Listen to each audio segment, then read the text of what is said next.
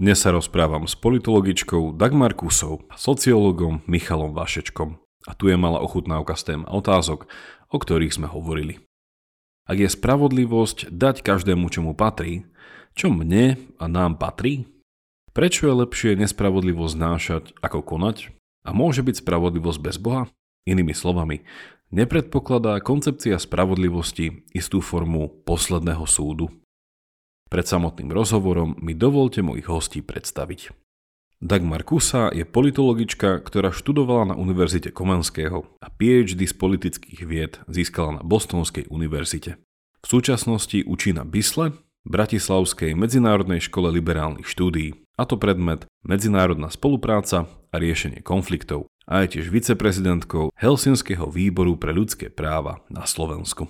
Medzi oblasti jej akademického záujmu patrí politické využívanie kolektívnej pamäte, etnická identita, občianstvo a menšiny a aktuálne sa hlavne zameriava na prejavy kultúrnej traumy vo verejnom diskurze. Michal Vašečka je sociológ, doktoránsky titul získal na Masarykovej univerzite a v súčasnosti sa zaoberá problematikou etnicity, rasy a migrácie a tiež otázkami populizmu, extrémizmu, spoločenských hnutí a občianskej spoločnosti.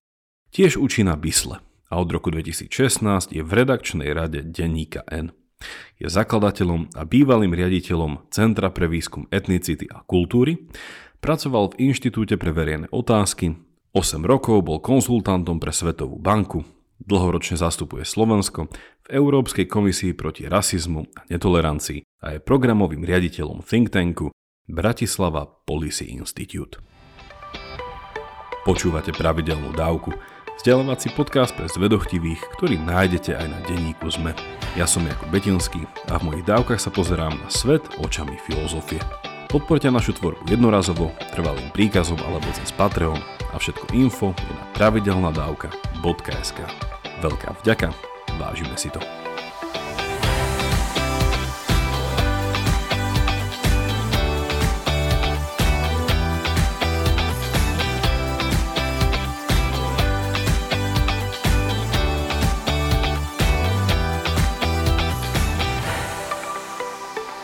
Dobrý večer, srdečne vás vítam na tejto diskusii, ktorá vznikla v spolupráci nášho podcastu Pravidelná dávka a Kultúrneho centra Záhrada a vzniká tak, táto diskusia aj s podporou Fondu na podporu umenia.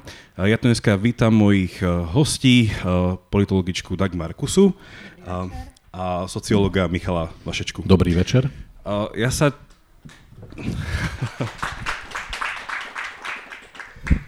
Ja sa teším z toho, že teda toto už je tretia diskusia v, v sérii tej spolupráce pravidelnej dávky a, a záhrady. Moje meno je Jakub Betinský a som teda tú pravidelnú dávku eh, kedysi ešte v roku 2018 eh, zakladal. A Michal bol jeden z mojich prvých hostí, alebo v takej sérii tých prvých 5 až 10 hostí. Eh, práve som to pozeral, 16. august 2019 sme sa rozprávali a mali sme jednu z tých ono sú takí povestní hostia na podcaste, že ktorí mi povedia predom tú vec, čo nemajú hovoriť, že majú čas. A potom to ide cez dve hodiny a potom už to končí tým, že vo vyčerpaní alebo nejakou povinnosťou, na ktorú sme medzičasom zabudli. Uh, tak, tak. Uh, čiže vtedy sme sa rozprávali o sociológie, povahe sociológie. Dneska by sme chceli prejsť na takú um, no, veľmi aktuálnu tému, ale chceme sa na ňu pozrieť načasovým spôsobom, alebo takým, takým iným spôsobom.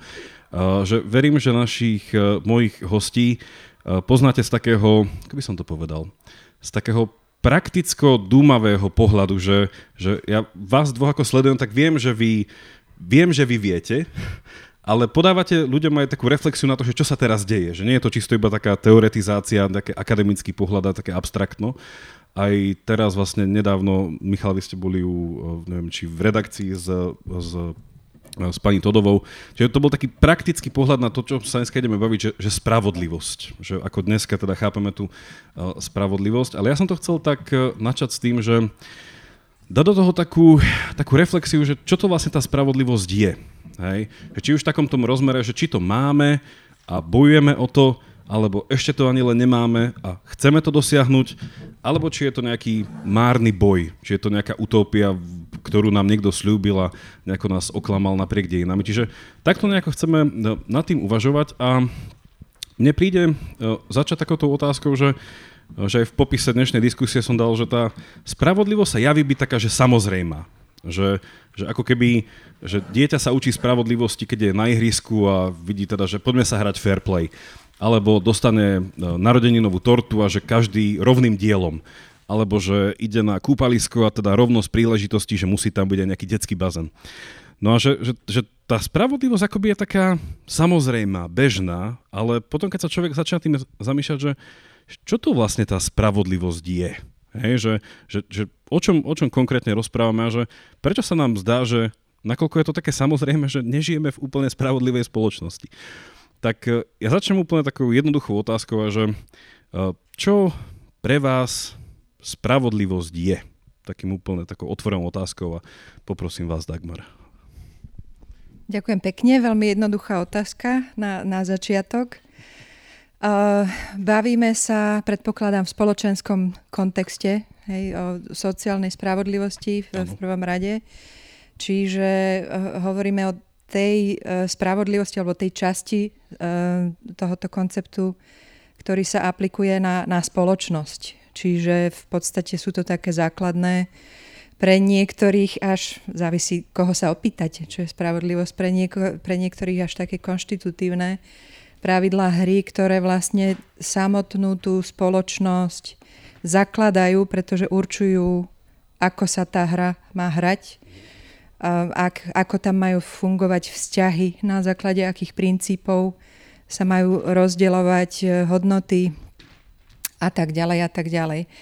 Je to samozrejme ideál, akože bez neho spoločnosť budovať nevieme, ale keď sa opýtate zase politologa, je to aj prax, ktorá je vymedzená inštitúciami, vymedzená zákonmi, politikami a tak ďalej. Um, otázka je, čo je to tá skutočná spravodlivosť. A tam teda napriek tomu, že som politologička, by som sa prikláňala k tej ríši filozofie, že teda spravodlivosť ako tie základné princípy hry sa odvíja od e, tých filozofických princípov, tých ustanovujúcich, ktoré nastolujú tie pravidlá hry. K ním sa asi potom aj trochu dostaneme, že teda čo by tie princípy asi mohli byť. Tak e, na začiatok Michal, čo je to spravodlivosť? No, e, to je dobrá otázka, pretože na to všetci odpovedajú rozdielne.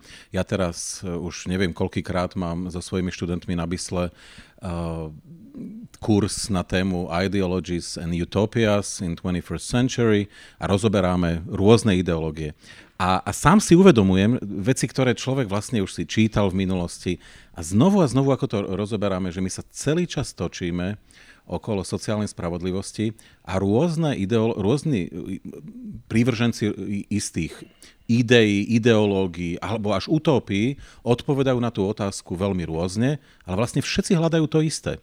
Každý, či, je, či už liberál, či už komunitar, komunitarista, či už e, anarchosyndikalista, každý sa vlastne snaží odpovedať na tú istú otázku, ako nastaviť spoločnosť tak, aby bola spravodlivá z hľadiska toho, aby boli vyvážení ľudia z hľadiska svojho statusu, prístupu k moci, z hľadiska prerozdelenia majetku. Eh, a, a problém je, že eh, vlastne nevedia na to odpovedať a mnohí niekde na konci, tí najsofistikovanejší, rezignujú a povedia niečo v tomto zmysle. Teraz možno niekoho rozosmejem, že vlastne asi to nepôjde dosiahnuť, je to ideál, ale treba sa o to stále snažiť, urputne, a ako v matematike, tí, čo si pamätáte, bola, bola limita a vy ste vedeli, že lim, k limite sa nikdy nemôžete priblížiť, ale to neznamená, že to máte vzdať.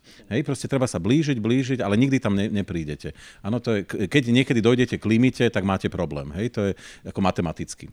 No a, a teraz čisto sociologicky, eh, aby som teda rozprúdil diskusiu nemilosrdne, takto netreba, to, takto, netreba to vypustiť z nášho zreteľa aj preto, že dejiny civilizácie, ktorá má povedzme maximálne 12 tisíc rokov, že e, prvé miesto, ktoré, ináč ja to strašne chcem navštíviť, ktoré je vidieť, že bolo civilizáciou, je ten Göbekli Tepe v, tu, v Turecku, nikde sa nič staršie nevykopalo, takže naša ľudská civilizácia má maximálne 12 tisíc rokov A, a ľudia vlastne za tých 12 tisíc rokov sa stále snažili dosiahnuť nejaký typ spravodlivosti alebo vymedziť sa voči tým, ktorí to e, ničili.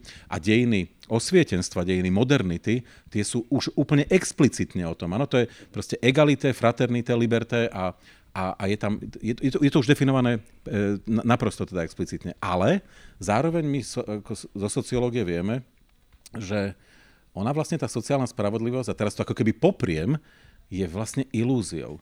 V momente, ako sa narodíme, všetci ako tu sedíme, v sekunde, ako sme sa narodili, začali sa medzi nami otvárať nožnice.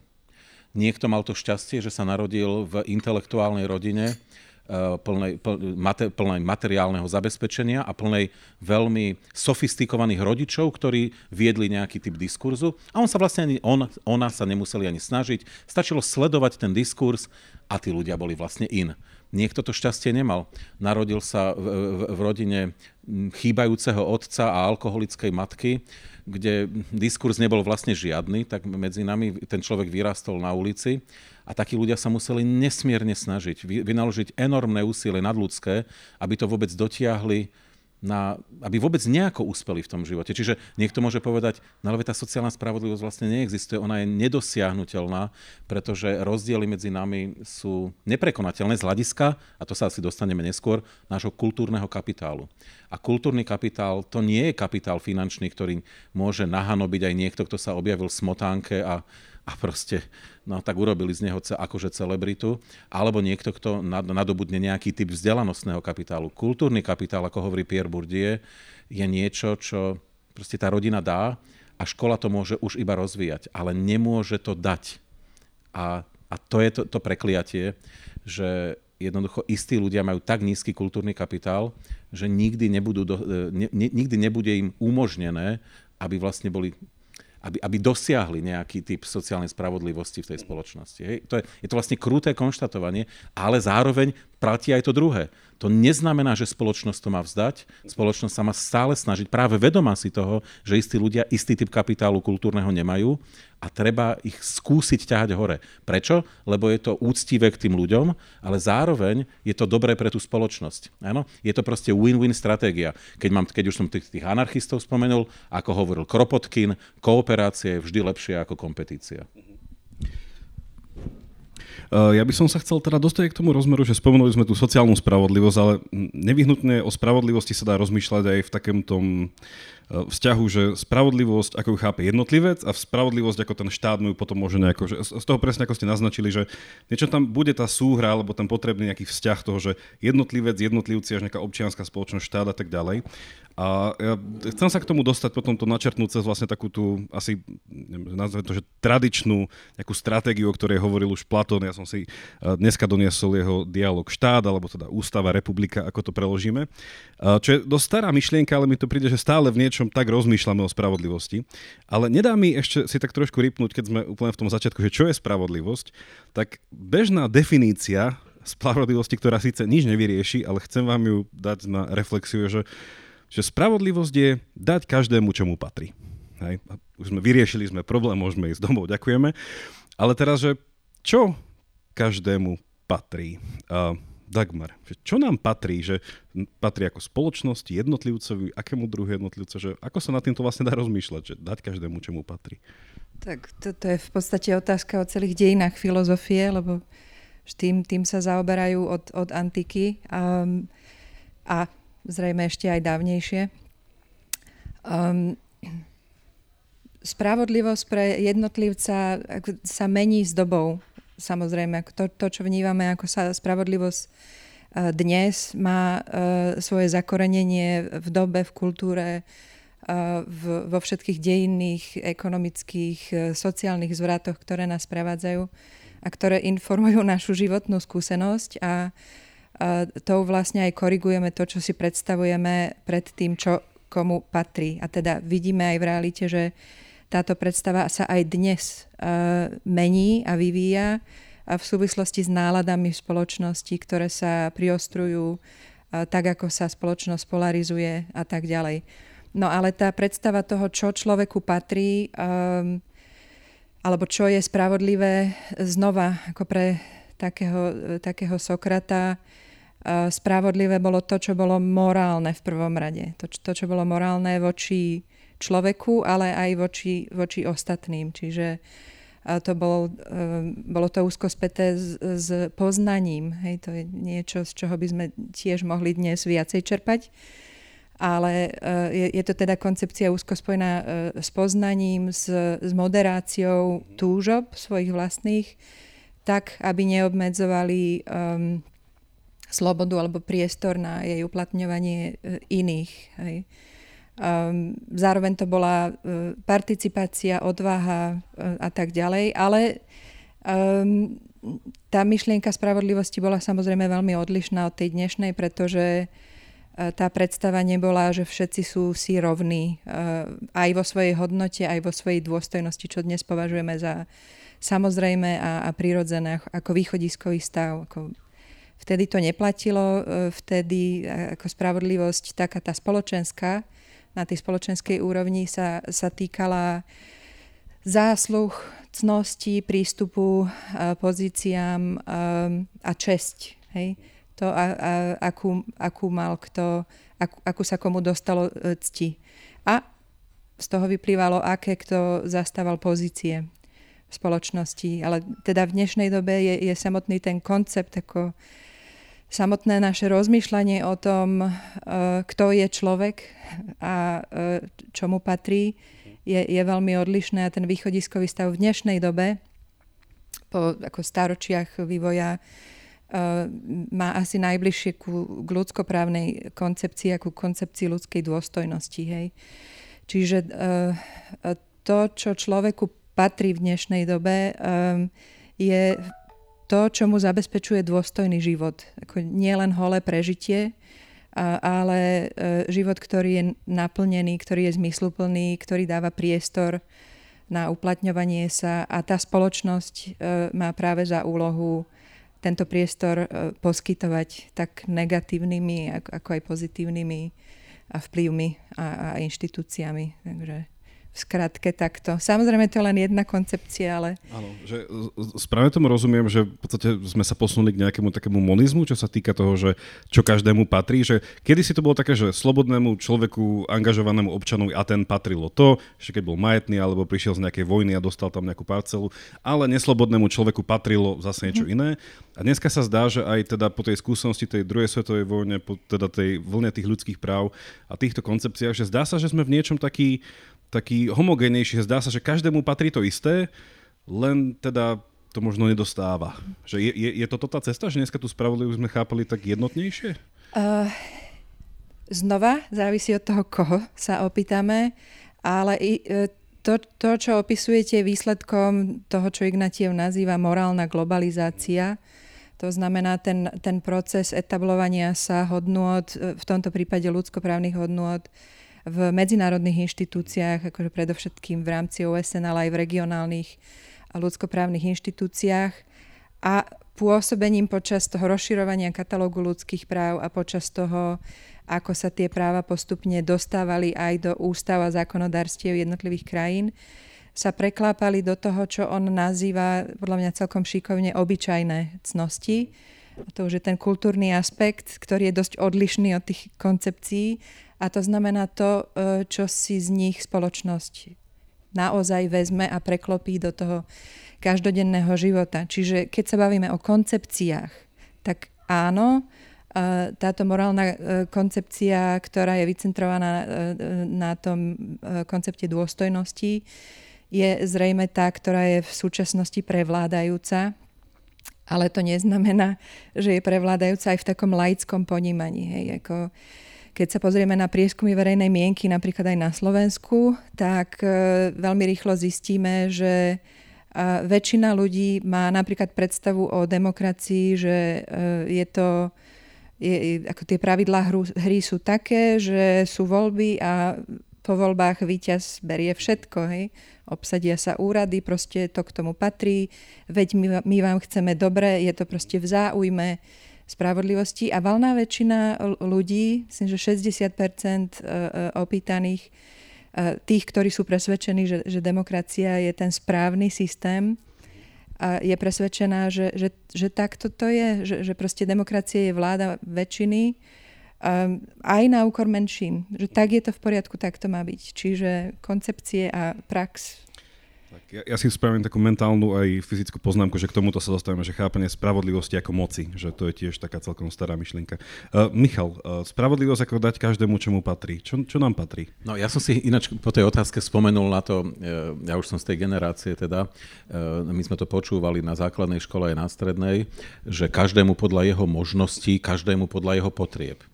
A, a vtedy, ako my sme to počúvali, sme si hovorili, čo to je za blbosť? Čo, však to sú úplne nezmysly. No a ja dnes teda, a uh, serióznejšie, ja nie som marxistom, ale ja sa nemám ostých uh, pozrieť na Marxa, či už mladého Marxa ekonóma, alebo starého Marx, Marxa revolucionára a uh, po, pozrieť sa, čo vlastne on svojou kritikou kapitalistickej modernej spoločnosti ako, ako prispel k, k tomu, ako sami seba dnes vnímame. No a v momente, kedy E, odstránime to, to materiálnosť toho, že teda by som povedal, odstránime to naše zvecnené vedomie, ktoré, to je ten, ten marxistický termín, s ktorým ja ináč akože veľmi súhlasím, pretože to, keď sa pozriem okolo seba, tak vidím, že e, ľuďom žijúcim na Slovensku zvecnelo vedomie v miere, ktorá je nebývala. To je teda, musím povedať, kapitalizmus vo veľkom štýle. Marx, keby to videl, tak by napísal ďalšie pokračovanie kapitálu. E, no a, ale keď to neberieme materiálne, hej, skúsime sa na to pozrieť ináč, tak zrazu sa bavíme o niečom inom. Uh, že, že, to, že to každému podľa jeho možnosti, to je napríklad o tom, ako sa snažiť z marginalizovaných ľudí robiť nemarginalizovaných ľudí, ako, im, ako ich vytiahnuť, lebo oni majú nejaké, pod každému podľa jeho možnosti. Ak vidíme v tom prostredí ľudí, ktorí tie možnosti by mali mať, lebo na to jednoducho majú, a tých ľudí je tam nie málo, No tak to, o tom, takto to ja vnímam. Hej? Každému podľa jeho potrieb.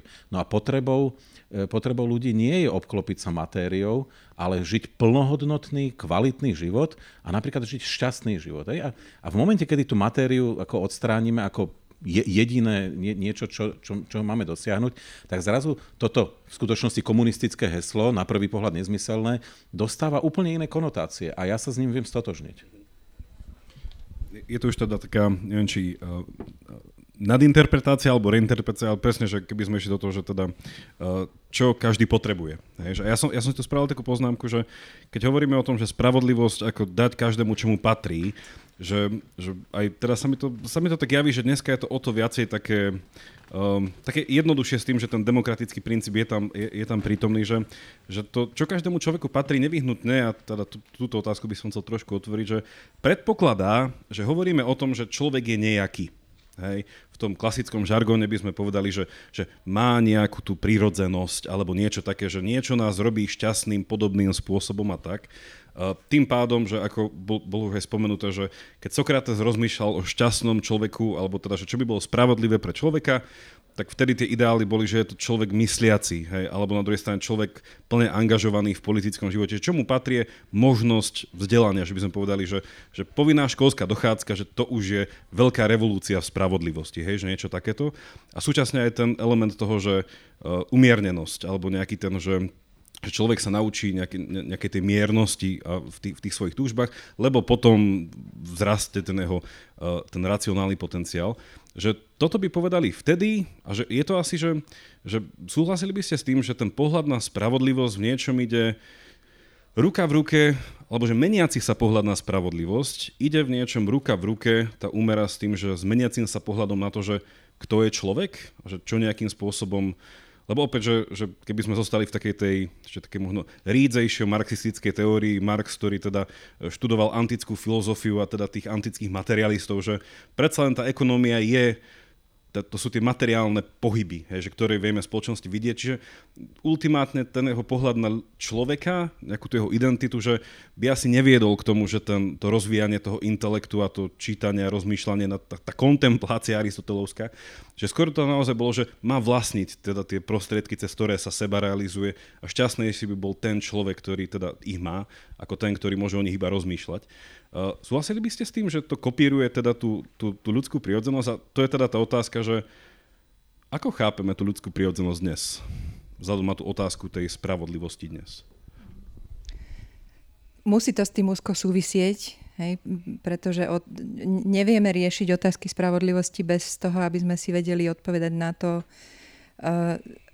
čo, kto je človek, aký je človek, čo je jeho poslaním možno pre, pre mnohých mysliteľov a čo má, na čo máme spoločnosť, hej? Čo, čo má spoločnosť, na, na, čo, na čo ju ustanovujeme, ak, aký, aké poslanie má uh, v súvislosti s týmto, um, s ľudskou prírodzenosťou splňať vlastne.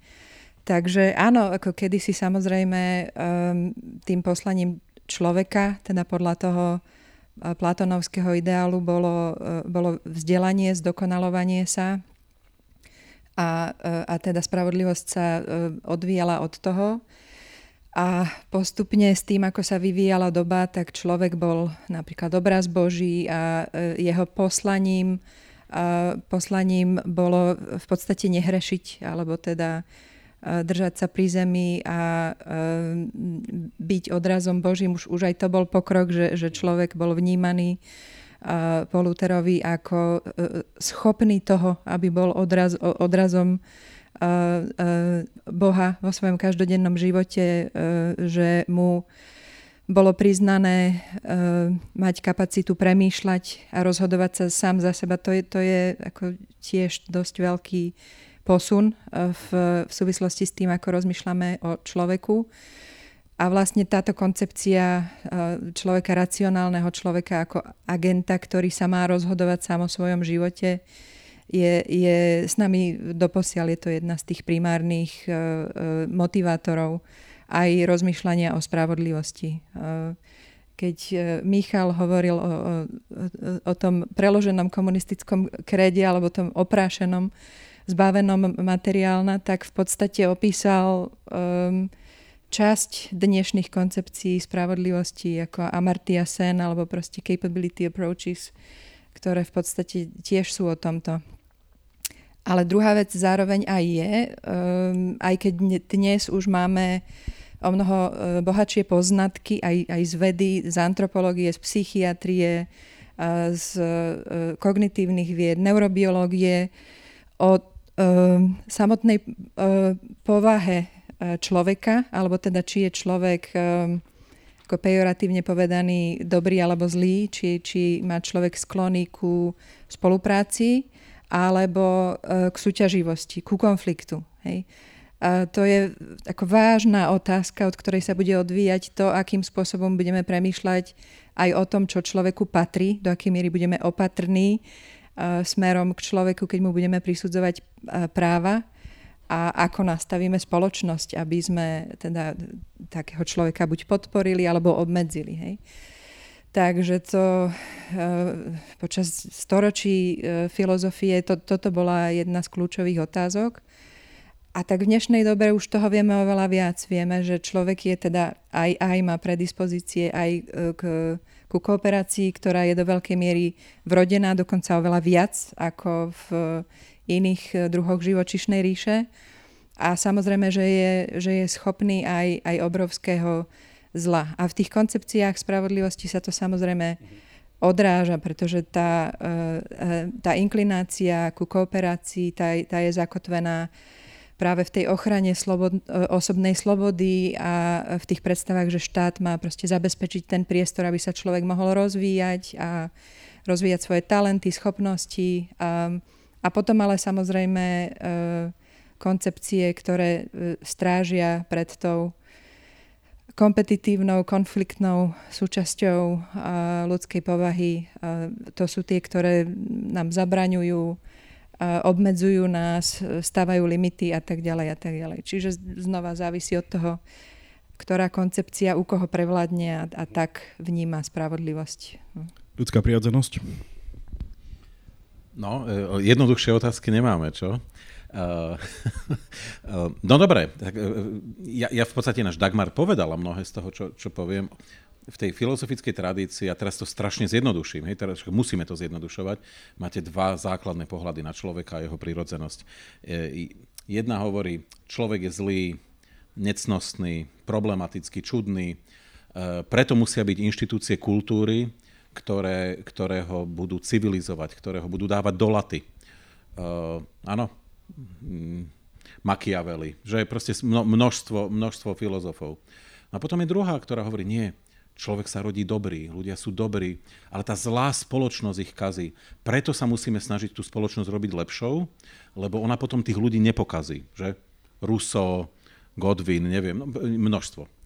Hej? No a, a presne ako povedala Dagmar, to, toto je taký pohľad ako veľmi, veľmi dichotomický a ono je to všetko zložitejšie. E, keď Zygmunt Bauman e, vypustil svoju knižku Holokaust a modernita, no tak vlastne viacerí zažili šok, a samozrejme, že on tam, on tam vlastne ani necituje toho Zimbarda, on tam nenarába s tými príkladmi všeobecne známymi psychologických experimentov, ktoré odhalili, že, že to zlo vlastne viete prebudiť u ľudí naprosto neuveriteľným spôsobom, pretože my nemáme len vedomie, my máme podvedomie, ale aby to bolo ešte lepšie, máme to nevedomie, kde sú uložené veci, o ktorých vôbec nevieme, že ich máme. Niekto proste v pokročilom veku zistí, že, že má sadistické sklony.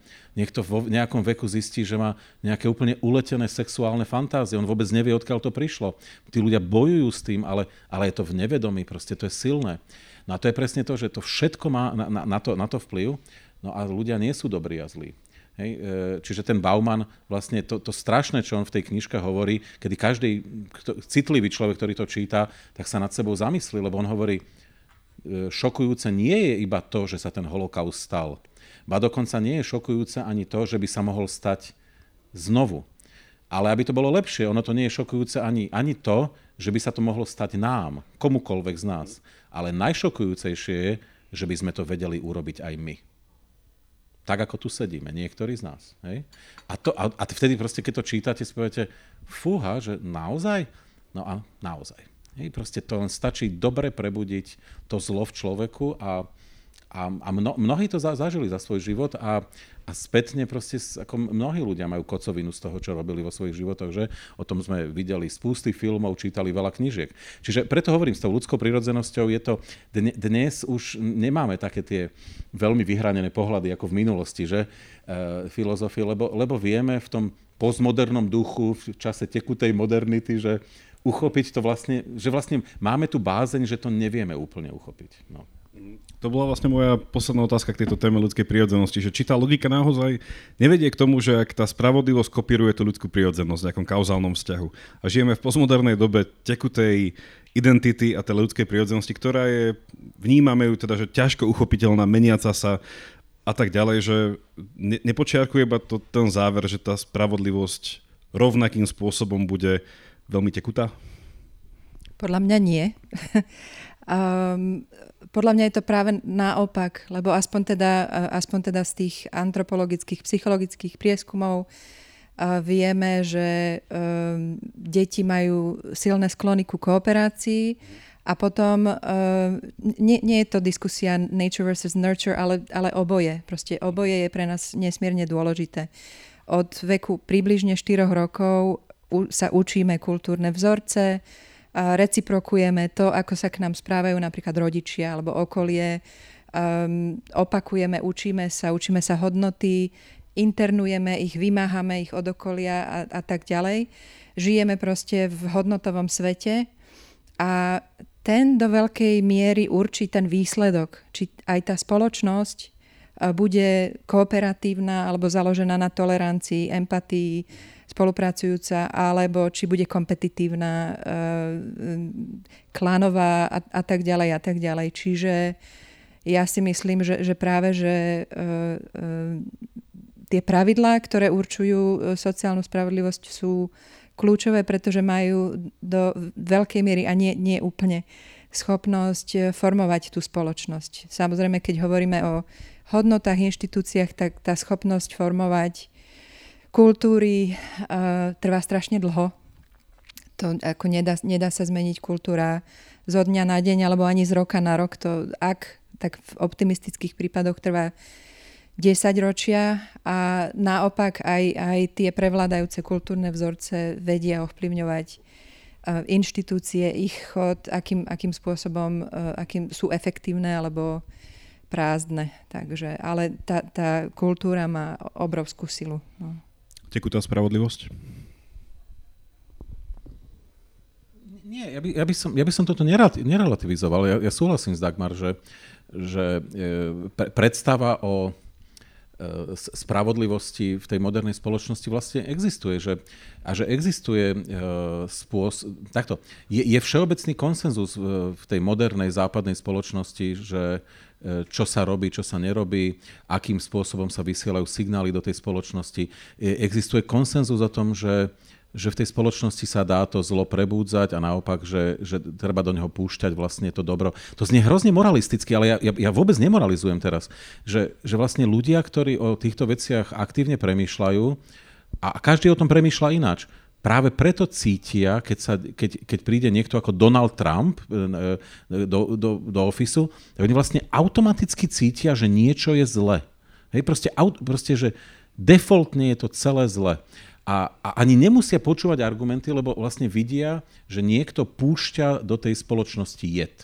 A, a my to zažívame na Slovensku teraz. Je? Čiže, čiže napríklad ja, ja keď o, t- o tých veciach rozmýšľam, tak, tak e, ako nerelativizujem tie veci, že, že proste e, existuje predstava o sociálnej spravodlivosti, ktorú niektorí ľudia proste naprosto aktívne spochybňujú a je to častokrát aj to, že oni nevidia, ja som tým začal mimochodom, že nevidia za tým, že boj o sociálnu spravodlivosť sprevádza ľudstvo už celé tisíce rokov e, a je, je krvavý.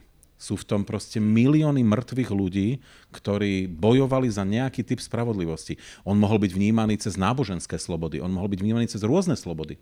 Hej? A a, a za tých posledných 200 rokov, no však, a teraz, však ja nie som socialista, hej, ale ta, no, to nie je náhoda, že tá socialistická vlajka je červená. Hej, ona má symbolizovať krv, proste krv preliatú v mene sociálnej spravodlivosti. E, čiže to, ja, ja by som to ne, naozaj nerelativizoval, pretože, pretože vlastne znovu, každý, keď sa pozriete na akých, akúkoľvek ideu, ktorá, E, keď to niekto berie vážne, od anarchizmu až po, až po libertarianizmus, či už ten anarcho-libertarianizmus, alebo taký ten ekonomický, všetci stále a znovu a znovu sa točia okolo sociálnej spravodlivosti a sú presvedčení, že ich re- recept je najlepší. Ale v skutočnosti hovoria stále o tom istom všetci. Posunul by som to teda už k slubnému Platónovi a jeho dialogu štát alebo ústava to týmto spôsobom, že um, Platón mal takú myšlienku a opäť sa iba trošku rozšírime to, čo sme sa bavili, že, že aká je ľudská prírodzenosť podľa Platona, že kto sme ako ľudia, tak to najdôležitejšie je naša duša. Je, že duša je to, čo nás nejako identifikuje a teda čo je duša, to už e, našťastie na, aj na tomto podcaste, ale aj v tomto fóre už bolo e, prediskutované, tak e, nájdete to na našom archíve.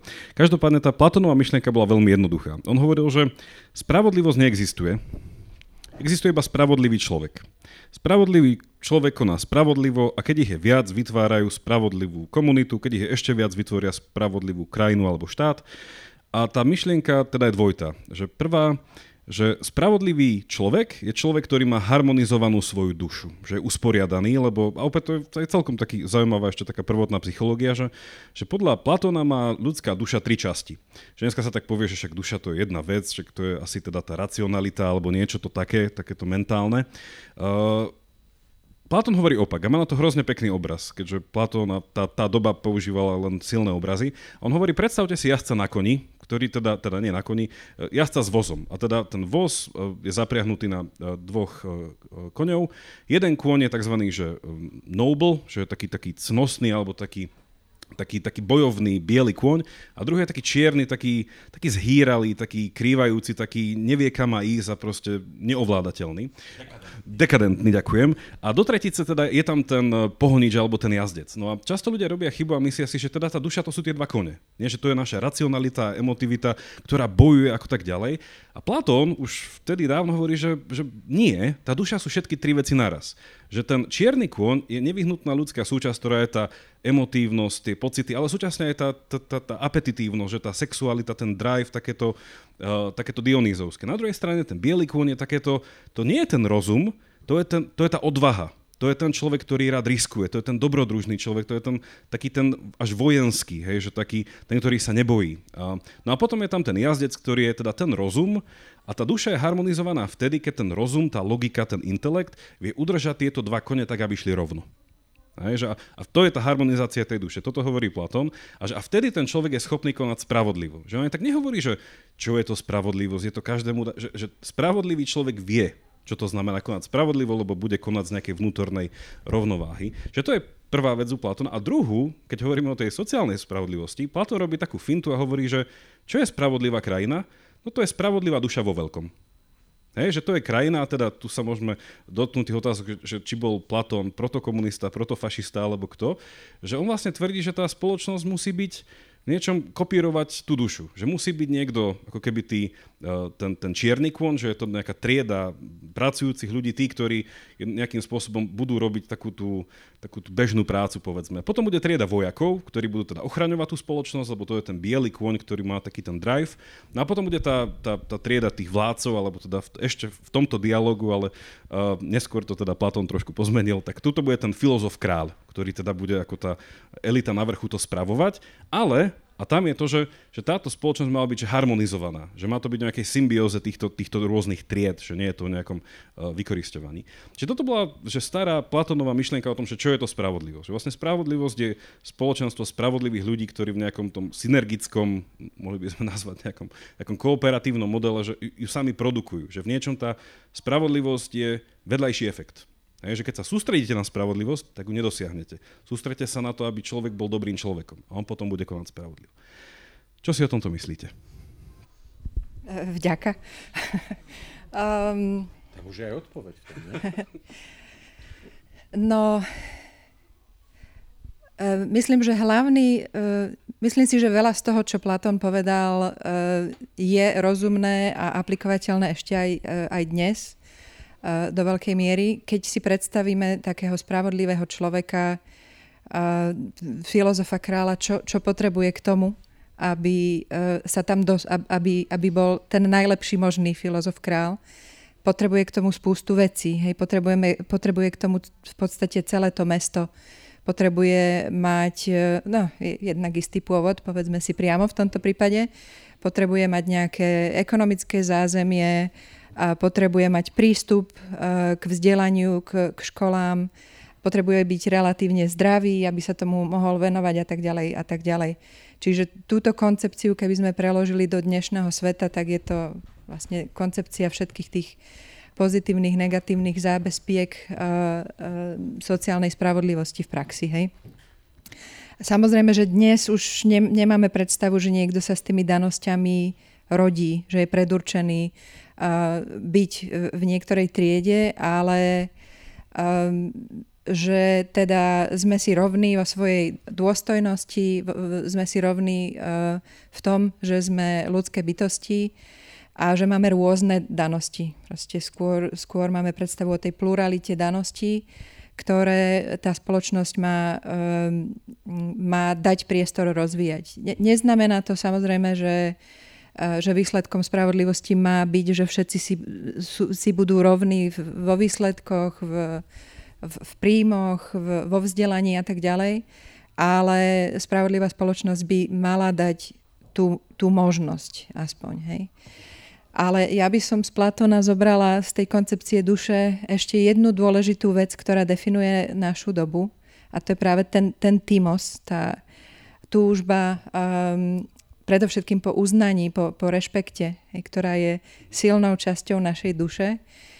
A um, to je, myslím si, že ten, ten element duše, ak to tak môžem nazvať, ktorý je v dnešnej dobe uh, extrémne dôležitý a um, taký mobilizačný. Hej. Tá túžba po uznaní. A, a v podstate je to súčasť dôstojnosti, konceptu dôstojnosti, ale je to taká dvojsečná zbraň, pretože uh, tento týmos, tá túžba po uznaní sa týka tak koncepcie jednotlivých ľudských práv, individuálnych ľudských práv, tej progresívnej koncepcie dôstojnosti, ale aj takej tej kolektívnej. Proste túžba po uznaní um, na základe príslušnosti k národu, k náboženstvu, k rase. A um, to, čo už Michal spomínal, taká tá uh, reakcia dnes, taký ten pushback uh, Trumpovský a, a podobný, uh, uh, ktor, ktorý v podstate spochybňuje uh, to, čo považujeme za sociálnu spravodlivosť, tiež vychádza z tohoto koncepciu e, Timosu, tiež z, toho, z tej túžby po uznaní. A v podstate je to predstava, a to je celkom problém, predstava toho, že sociálna spravodlivosť zlyháva pre veľké skupiny ľudí, hej, ktoré majú pocit, že e, ich status nie je dostatočne uznaný, že e, oni dostatočne nepatria do, do spoločnosti, dokonca, že im je krivdené, e, že ich situácia v spoločnosti sa, sa zhoršuje. A myslím si, že do, do, veľkej, do veľkej miery toto, tento drive, ten taký dvojsečný dôraz na dôstojnosť určuje aj, aj tie premeny, e, ktoré sa týkajú so, sociálnej spravodlivosti v posledných 10 ročiach u nás. No, takže Timos. Tak tu teraz vidíte dvaja ľudia z BIS. Hovorím ešte? Počuť ma. Že dvaja ľudia z Bisly prišli a pridal sa tretí a hovoríme o Platónovi.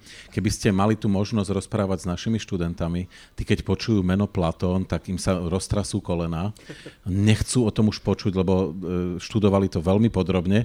To však Dagmar to veľmi dobre vie. Že o 5 rokov sa potom už tešia. Ale presne, oni ako keby to našli potom v tej budúcnosti, lebo e, každý, kto niečo, čo len málo vie o filozofii, tak určite sa dostal k tomu, že k tomu tvrdeniu, že filozofia neexistuje, sú už iba interpretácie Platóna. Hej, a, no tak my to tu teraz predvádzame tak to, ako do istej miery. Ja, ja, nechcem, ja, ja sa nechcem hrať na, na človeka, ktorý je odborník na Platóna, nie som. Ja to mám tie, tiež naštudované ale, a tiež to používam, ale e, ne, necítim sa v dobre v tom, aby som predstieral, že, že som. Uh, mne sa, mne sa tie, teraz ten biely čierny kôň, lebo to je, to je veľmi, podľa mňa, veľ, veľmi pekná e, metafora, ktorá vlastne e, krásne zapadá do modernej spoločnosti v tom, že tá moderná spoločnosť má... O, to som asi ja? Prečo? Ja som, a ja som myslel, že som to vypol. Ja sa... Platón volá. Ospravedlňujem sa. Ospravedlňujem sa. No, e, asi to musím vypnúť, prepačte. Uh, kde som skončil? Metafora dvoch koní, že je... De, dvoch koní. No, že, že to je vlastne v tej modernej spoločnosti... Uh, dôležité povedať, že ono, my sme takí, ako by som povedal, roztrhnutí. Na jednej strane individualistická spoločnosť, to je ten jeden kôň, ja to teraz aplikujem, hej, um, kde vlastne logika modernej kapitalistickej spoločnosti hovorí celkom jasne. Kopeš za seba. Máš byť úspešný niektorí povedia, ehm, buď úspešný a postaraj sa o svoju rodinu. Keď sa o to postaráš, nemusí sa o to starať niekto iný, tá spoločnosť, výborne si plnohodnotný člen spoločnosti. No a na druhej strane máme spoločnosť, ktorá proste stráca svoju sociálnu koheziu, to je ten druhý kôň. Ehm, rozkladá sa v priamom, v priamom prenose, sociológovia dneska úplne otvorene hovoria o tom, že tá spoločnosť vlastne prestala existovať, že e, to, čo všetci poznáme zo sveta sociálnych sietí, že existujú tu nejaké bubliny, to, ne, to nepriniesol internet, ani sociálne siete. Že to, tu, to tu máme ešte od, t, t, tú predstavu toho od Jürgena Habermasa, tento písal snať pred 35 rokmi, že, že vo svojej knižke Štruktúrálna premena verejnosti. Presne toto. No a e, tým pádom vlastne to sú dva princípy, ktoré sa zrážajú, úplne sú protilahle. A, a my sa vlastne potom čudujeme v tom bežnom živote, že ako je možné, že nám to prestáva fungovať. No ale tak odpovedie, no však ale veď, taký dôraz dávate na ten individualizmus, že sa nedivte, že tá spoločnosť sa rozpadá. Hej? A, a po, potom prichádzajú samozrejme už po, pomerne také ne, neadekvátne reakcie, ktoré hovoria, nie, ten individualizmus musíme potlačiť, musíme, áno, e, a, a zase je to overreaction na druhú stranu. A, a ja, ja vždy tvrdím, a teraz posledné, čo poviem, že, že treba byť tom ako vyvážený. E, John Nash, matematik, to konec koncov kedy si vedel spočítať ako úplne precízne. E, tvrdenie, že je dobré, keď ľudia kopú iba za seba, je nezmysel, ale nie len, že to je morálne ťažko obhajiteľné, ale je to nezmyselné aj, aj ekonomicky. Proste tá spoločnosť, taká spoločnosť, kde budú všetci kopať iba za seba, nebude dobre fungovať. Naopak, spoločnosť, ktorú sme, to je dnešná spoločnosť, aj slovenská, že? E, naopak spoločnosť, ktorú sme zažili v minulosti, povedzme v 50. rokoch, kde bola snaha, že všetci majú sa obetovať v prospech celku, nemajú vôbec hľadieť na seba.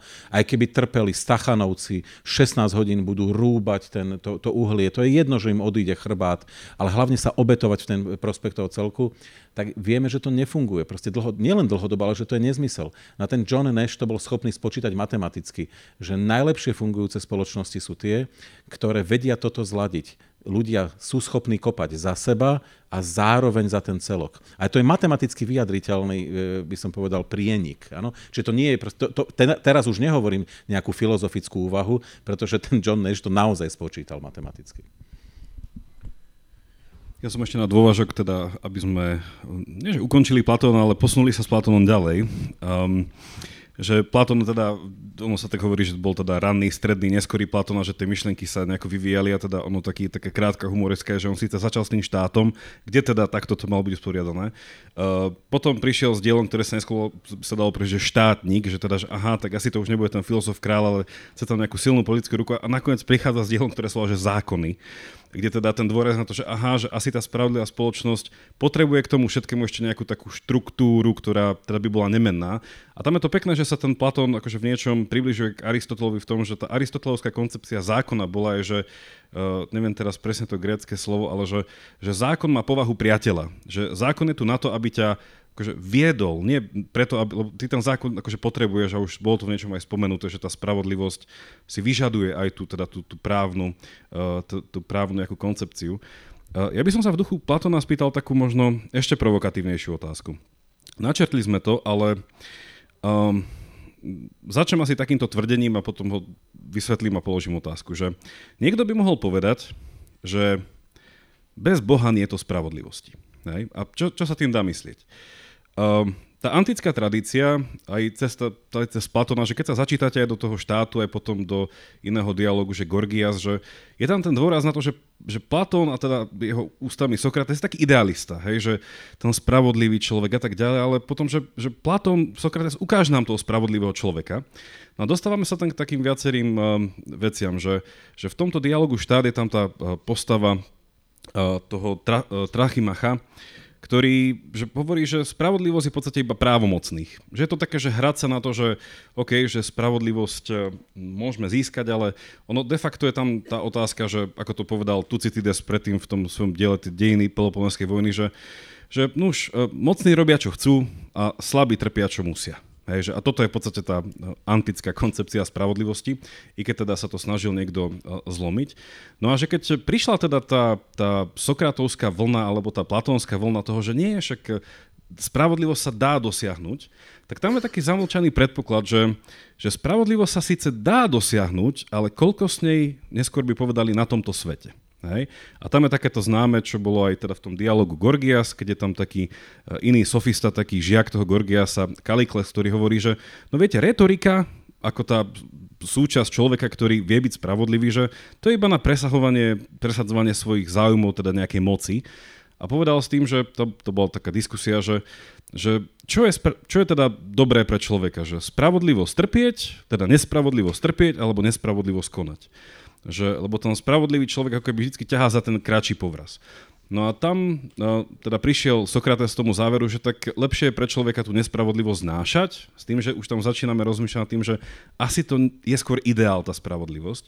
No a do toho prišiel proste stredovek, e, či už v tých e, častiach nejakej patristiky, scholastiky, až neskôršej scholastiky. A začalo sa tam rozmýšľať tej koncepcii toho, že, že spravodlivosť vlastne je taký, také cestovanie v čase. Že tá ultimátna spravodlivosť príde až niečím takým, že s tým posledným súdom. Že my teraz musíme v tých slovách toho Platóna a Sokrata, že trpieť tú nespravodlivosť. Sice akože snažiť sa o čím viac spravodlivosti na svete, ale v niečom a priorne vieme, že tá plnosť tej spravodlivosti, tá, nazvime to, že tá utopia sa tu, sa tu nedá realizovať.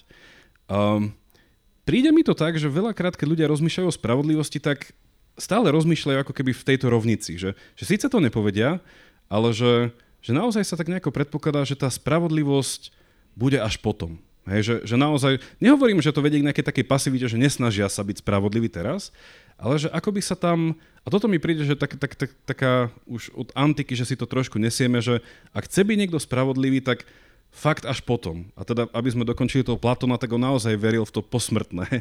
Uh, u Aristotela to bolo trochu iné, ale teda ten neoplatonizmus a tá inšpirácia pre kresťanstvo, aj keď to je zase komplikovaný príbeh, že sa mi to zdá, že aj dneska to ešte tak trochu máme. Že keď rozmýšľame o spravodlivosti, tak to berieme ako niečo, čo príde až potom v tej svojej plnosti. Uh, čo vy na to? Áno, aj. Um, áno, pre, pre, pre Platóna to naozaj bolo o tom um, poslednom Hadesovom súde, o tom, o tom vstupe do podsvetia, kde, uh, kde sa to vyplatí, teda byť spravodlivý, kde uh, tí, ktorí presadzovali to právo moci, um, neúspejú, pretože ich duše sú už dávno mŕtve a vlastne tí spravodliví budú mať ten uh, blahobytný život e, na veky vekov. Áno, myslím, že na to nie sme odsudení, aj keď samozrejme pre, pre mnohých ľudí je um, aj tá myšlienka významu spravodlivosti späta uh, s posmrtným životom a s nekonečnom a, a s tou predstavou imortality, nesmrteľnosti. Ale ne, nemusí to tak byť a však ľudia, čo sa venujú spravodlivosti, sa tomu venujú mnoho a mnoho a dospelo to až do teórií, ktoré sa teda pokúšajú merať a porovnávať mieru spravodlivosti alebo hĺbku kvality demokracie rôznych spoločností.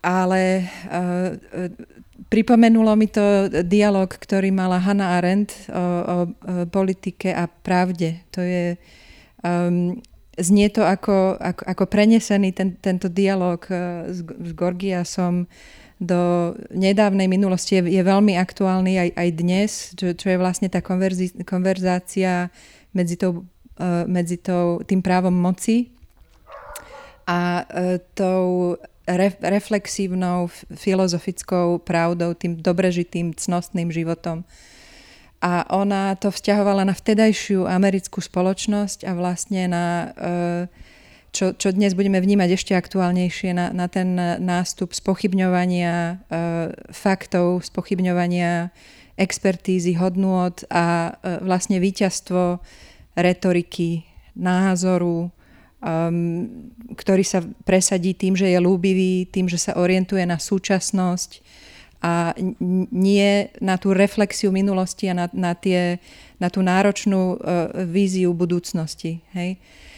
A e, práve tá pravda faktická pre Hanu Arendt tam bola naj, najproblematickejšia, lebo tá sa dá najľahšie zabiť aj najväčším trňom v oku populistických a autoritárskych vládcov. To je, to myslím, že práve tá doba, ktorú dnes prežívame a, a myslím, že s tým by Sokrates úplne, uh, úplne súhlasil, že to je to nebezpečenstvo toho prístupu, ktorý je založený na, na moci, na, na populizme, na ovládnutí verejnej mienky, ľúbivosťou a, a tak ďalej. Že o, o, tomto, o tomto práve je. No ale čo sa týka toho, toho posledného súdu, Um, on, on je možný, tak povediať, aj, aj v tých sekulárnych víziách. Ono, spravodlivosť nie je jediný koncept, ktorý Um, ktorý má takúto, takýto osud, že sa ťažko hodnotí v súčasnej dobe. Konec koncov aj, aj dôstojnosť alebo ľudské práva, ktoré sme spomínali, to je, to je to isté. Takisto sú ťažko naplno dosiahnutelné tu a teraz. Hej, je to, ale čo je dôležité, je to, je to vízia samozrejme pre, pre spoločnosť, kam sa má uberať a E, čo chce dosiahnuť a aké, ako má vyzerať tá, tá spravodlivosť v praxi. Ale zároveň, aspoň teda v dnešnej dobe sú to už dosť detailne rozpracované aj um, princípy, ktoré nám slúžia na, na hodnotenie. Sú to prostriedky, ktoré nám, e, ktoré, ono je to také tautologické, ale spravodlivosť, sociálna spravodlivosť v tomto ponímaní napríklad Amartya Sena cez, cez základné slobody a ich naplňanie, čo je v podstate ľudskoprávna koncepcia spravodlivosti. Ide o to, že, že um, celý ten katalóg práv a oprávnení, um, ktorý nám má spoločnosť uh, sprostredkovať alebo zabezpečiť ako také základné štartovacie dráhy, sú víziou, ale zároveň sú aj tým prostriedkom na, na, ich, na ich naplňanie. Vieme ich sledovať, vieme ich zavádzať do praxe a dokonca dnes ich už vieme aj celkom presne merať a, a porovnávať a, a používať ich v podstate na, na, ideálne na posúvanie spoločnosti vpred. Takže nemyslím, že sme odkázaní na ten posledný súd, aj keď ho znova pre mnohých je stále dôležitý ale vieme, um, vieme teda hodnotiť prínos spravodlivosti aj inak, možno dosť praktickejšie. Posledný súd? No, to sme to teraz posunuli divoko. Uh, ináč ja teraz píšem uh, predhovor do knihy človeka, o ktorom by ste teda neverili, že to napísal, knihe o apokalypse.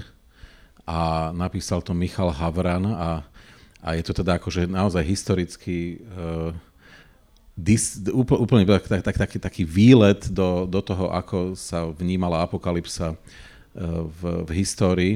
No tak teraz sme vlastne tou apokalypsou trošku začali. No tak e, ako plnohodnotná spravodlivosť príde až po apokalypse, že? To je, to, to je, to je známe. No s tým posledným súdom, je, to, to je vlastne strašný problém, lebo viete, že on bez Boha nie spravodlivosti a to je krásna metafora, lebo ju netre- samozrejme, že ju netreba brať doslovne, každý, kto ju berie doslovne, tak podľa mňa sa úplne míňa s realitou, lebo, lebo tá metafora je, je, je hrozne silná. Uh, predsa keď je, napríklad, keď je človek kresťan, tak verí, musí veriť dvom veciam, minimálne, tak viacerým, ale dvom veciam určite. Že Boh všetko vidí, po prvé a po druhé, že Boh nám spravodlivo naváži všetky naše činy pri poslednom súde. A keďže všetko vidí, tak nič nezabudne a nič, e, nič neukryjeme. No tak ale keď... A to je, to je vlastne akože sil, silná, silný odkaz, lebo keď, to je, keď veríme tomuto, tak by sme naozaj mali mať, mať úplnú akože neschopnosť konať zlo. Lebo však teda však Boh všetko vidí a všetko nám naváži. No tak nechceme, aby nám to navážil, nie? Čiže vlastne by sme mali byť úplne oprostení od toho, od toho zla. No vieme, že to tak nie je. Nie? Čiže o, Čiže zdá sa, že... A teraz je otázka, prečo to tak nie je? Lebo, lebo ľudia prirodzene zrelativizovali tento odkaz? Alebo nie sme schopní konať to dobro? Alebo je to tak, ako keď už sa bavíme o, tých, o tom Platónovi, tak jeden z novoplatóncov, Plotinos, ktorý teda mňa oslovil paradoxne možno ešte viac ako Platón, tak on, on krásne hovorí, že uh, nikto nemôže pochopiť komplexitu tohto sveta, tým pádom ani otázku sociálnej spravodlivosti, lebo lebo uh, aj keby to dokonca dokázal niekto, akože to nedokáže, ale keby to náhodou niekto dokázal, tak naše rečové schopnosti sú tak úbohé, že nebudeme schopní to zdeliť blížnemu svojmu. Tú komplexitu tohto sveta, ktorú sme práve pochopili. No to je pomerne úplne presné.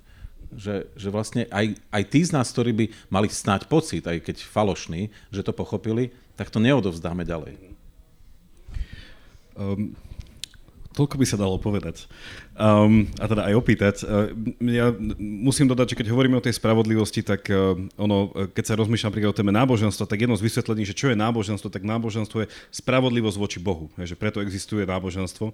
Lebo keď sme hovorili o tom, že dať každému, čomu patrí, tak náboženstvo je dať Bohu, čomu patrí. Hej, že, že tam je taký celkom že zaujímavá prešmička, ale uh, mne, ak si môžem dovoliť komentár, uh, že mne napadlo naozaj, že keď rozmýšľame o tých koncepciách toho života po, alebo tak, a teda aj, s týmto plotinom je to úplne zaujímavé, že, že možno by som si dovolil nesúhlasiť s vami, Dagmar, ale uvidíme, ako to história rozsúdi, ale že keď, že keď Platón teda hovoril o tom posmrtnom živote, tak to nebol presne ten Hades, že to bol vlastne, že to bola tá homerovská koncepcia pred Platónom, e, kde to bolo také tristné v tom, že, že to podsvetie, do ktorého sa ľudia dostali, tak v tých homerových eposoch, že to sú takí tí zombíci, to sú také tie plávajúce duše, kde to potom tí hrdinovia prídu, dajú im napiť trošku krvi, oni získajú vedomie a cez nejakú poznanie, ktoré im dajú, tak ich navigujú v tých bojoch.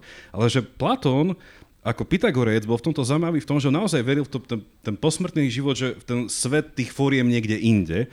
A tam je to vždy zaujímavé, aj teda moji študenti nikdy neveria, že keď poviem, že viete, že Platón veril, že každá duša dostane planétu a s ňou sa nejako zjednotí niekde ďaleko a tým, že je nekonečne veľa planét, tak teda tie duše o to majú postarané. Ale čo je tam zaujímavé v tom, že, že tí neoplatonici, a t- tento Plotinos je v tom veľ- pekný príklad, že keď hovoríme o tej spravodlivosti vyžadujúcej nejaký posledný súd, že ten, ten neoplatonizmus naozaj spravil to, že ten, ten svet foriem dal späť na zem. že vlastne, že to mi prišlo také, že, že aj v tom chápaní tej spravodlivosti a teda však tam potom by sme mohli ísť v nejakých eh, tých koncepciách nejakého panteizmu a tak ďalej, že, že, že jedno z tých riešení, ako stále zostať verný trošku tej, tej, tej metafyzike toho, že tá spravodlivosť naozaj vyžaduje ako keby nejaký ideál, nejakého, nejakého toho veľkého rozhodcu, uh, je tá kľúčka alebo prešmička, že vlastne, že ten, že ten posvetný život, ten svet potom vrátime už teraz ale nie len ako takú fintu, ale že naozaj, že, že, že, že už teraz sa dá ísť do takej nejakej hĺbky, ktorá uh, sa, sa dá uh, takýmto spôsobom prežiť a Nietzsche potom na to by nadviazal v tom, v tom, v tom svojom, uh, v tej vôli k moci, že, že naozaj v tom uh, žijeme len raz práve tu a práve teraz, že tam tá spravodlivosť pre ničeho, že je možná, ale opäť, že tá spravodlivosť nebude aspoň pre ňoho rovnostárska. Že, že bude to naozaj o tej moci, lebo aj keď vrátime tú, tú väčšnosť na zem, tak uh, svojím spôsobom riskujeme tú pravdu. Že, lebo ako, nebudeme ju vedieť komunikovať. Vlastne, že, že, že zlučtíme niečo Božie, ale ten pôvodný plán bol zboštiť človeka. Iba naozaj to bude faktická poznámka a posuniem to, posuniem to dopredu. Nie, to, toto je, e, a, a možno menej filozoficky, ja, ja, ja to skúsim, lebo, lebo tá téza, že spravodlivosť vyžaduje ideál, ja s tým úplne súhlasím, a práve tu je ten problém modernej spoločnosti. Ja skúsim ako sociológ teraz do toho vstúpiť. Lebo samozrejme, že tradičná spoločnosť mala svoje teologické vysvetlenia sveta, jasné, nespochybniteľné pravidlá, bolo Božie desatoro, nikto ho nemohol spochybniť. Vlastne všetko fungovalo. Potom postupne, veľmi postupne sa tá spoločnosť sekularizovala. E, delba práce, urbanizácia, industrializácia. Tá spoločnosť sa začala hrozne pretvárať. A no len za, za, zároveň s tým išlo to, čo aj v sociológii a vo filozofii poznáme ako odkúzlenú spoločnosť. Ona zrazu, lebo tá tradičná spoločnosť, ona je kúzelná. Ona, ona je v niečom akože krásna. To je, máme 5 rokov a rodičia nás uspávajú rozprávkami. A to je krásny svet. Všetci si na neho spomíname. Tam bola princezná, tri kamienky. A to sú krásne spomienky. A teraz príde dospelosť a zrazu, viete, ako v zlom filme, tadadam, hej, proste realita, odkúzlená spoločnosť, žiadne kúzlo. A teraz zrazu, a potom takí ľudia, ktorí sú tak racionálni ako ja, im niekto povie, vieš, mal by si si dneska dávať na, na seba pozor, lebo e, Jupiter a Saturn sú dneska v takej konjunkcii a ja poviem, vieš čo, nerozprávaj mi tieto nezmysly. Hej? A tí ľudia sa cítia dotknutí. Oni chcú žiť v tej kúzelnej spoločnosti. No ale tá kúzelná spoločnosť zároveň prináša presne, presne toto, že tá spravodli- aj spravodlivosť vyžaduje ideál a on je, on je vlastne kúzelný. Hej?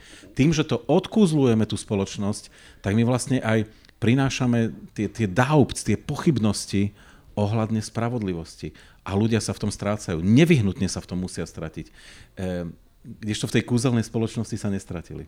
Preto sa k nej uťahujú znovu a znovu. Aj keď možno, že podvedome tušia, že ona je vlastne, ona je vlastne nerealistická. Ja len dodám, že Hades je naozaj vzdialená spomienka. Tie, tiež sme čítali Platona uh, ani neviem kedy, ešte v minulom storočí niekedy. Ale čo je dôležité, uh, čo, čo s tým súvisí, je uh, áno, ako máme, máme ten ideál, ku ktorému sa utiekame a e, momentálne sa nám aj rozsýpa často, ale aj odkuzlená spoločnosť, odkuzlená spoločnosť určite, ale každá uh, spravodlivá spoločnosť v podstate potrebuje toho rozhodcu. Mhm. Hej, a či, či už to bol Boh uh, v, nie, v niektorých koncepciách, alebo neskôr to je štát, ten rozhodca tam musí byť, hej, alebo tá, tá zákonnosť, proste musí tam byť princíp toho rozhodcu, ktorý aj určuje to, čo spravodlivé je a aký to má význam, na čo nám to je, hej, čo, čo je tým cieľom um, a či to splňame. Takže je, myslím, že ten princíp rozhodcu neodišiel, ale bol v podstate sekularizovaný alebo teda možno odkuzlený a takisto tí rozhodcovia sa uh, z tej uh, sakrálnej sféry presunuli aj do, do ríše národa napríklad, kde, uh, kde tá spravodlivosť je určovaná, uh, alebo aj tá nesmrteľnosť je, je určovaná osudom a spolupatričnosťou k národu a tak ďalej. Ale áno, čo sa spravodlivosti týka, tak ten rozhodca tam musí, musí byť ako v podstate vždy. Dotkneme sa toho ideálu. Z takého uhla pohľadu, že keby som opäť nadviazal na to, že nie je spravodlivosti bez Boha. A teda asi predpokladáme tú nejakú tú kresťanskú koncepciu Boha. Tak tam je ten, ten obraz toho, že ten najspravodlivejší zomrel nespravodlivo. Hej, že Ježiš zomierajúci na kríž, že to bol ten jediný spravodlivý, ktorý umiera za nás všetky. Že ten ideál, ktorý sa tu dáva, je ako keby, že opäť, opäť takéto oživenie tej myšlienky je lepšie nespravodlivo strpieť, ako ju konať. Hej, že, že, že toto tu. No, a mne to tak trochu príde, že ak stratíme tento ideál, že tej spravodlivosti, hej, že, že spravodlivé je naozaj, že trpieť krivdu, hej, že spravodlivé sa i aj bojovať za spravodlivosť, alebo teda spravodlivé dobré v tomto, že neriskuje tá postmoderná spoločnosť, teda, ktorá sa vzdala tých metanarratívov a týchto vecí, to, že, že sa to otočí, že zrazu nebudeme schopní ako ľudia v tom, v tom étose, toho, toho, toho ešte takom tom kresťanskom étose, že, že vydržať tú nespravodlivosť trpieť, ale nebude to nevyhnutné a, a nesledujeme, tak provokačne povedané, nejaký nárast takého ľudského aktivizmu presne v tom, že keď stratiac tú koncepciu posledného súdu a že sme naozaj že iba tu a teraz, tak sa to otočí v tom, že áno, je síce niekde tak podvedomí, že, že lepšie tú nespravodlivosť trpieť ako konať, ale súčasne je ešte lepšie proti nespravodlivosti sa aktivizovať už tu a teraz, ako čakať, že tú nespravodlivosť za mňa niekto iný vyrieši. Lebo keď zoberieme preč tú koncepciu Boha, tak to je v niečom, a opäť, že veľká historická skrátka, že rola nejakej milosti. Hej, že zvládnem to sám, nepotrebujem nejakú mediáciu, že, že ten Boh je v niečom taká tá, že súčasne aj cieľ, ale aj, aj, aj cesta. Hej, že on aj pomáha, aj smerujem k nemu. Že, to chcem povedať, že, že či sa tým odčarovaným, sekularizovaným, um, tým spôsobom vlastne to odčarovania a sekularizácie, nedostávame do nejakého toho stavu toho, že ja som to aj v popise dnešnej diskusie nazval, že, že sme stále viac a viac citliví voči viac a viac nespravodlivostiam, ale sme viac a viac frustrovaní tým, že ich nevieme nejako efektívne tu a teraz riešiť. Uh-huh. A nie je toto nejaký fenomén? Je, je to fenomén, je to dôležitý fenomén a e, znova súvisí s, s kultúrou, s, s kultúrnym prostredím, v, ktorým, v ktorom žijeme a e, tým, ako sa naplňa, alebo akú úlohu splňa socializácia v nasi, našich spoločnosti. Um, tieto hodnoty, ktoré, dajme tomu, kedysi uh, odovzdávala církev, alebo do veľa väčšej miery odovzdávala církev, by uh, v podstate do istej miery mala suplovať škola. Hej? Ja to znova zvrtnem k neurobiológii. Ako máme niektoré primárne inštinkty, um, ako strach, hej? Um, ako, uh, ako nenávisť, uh, ktoré nás nikto nemusí učiť.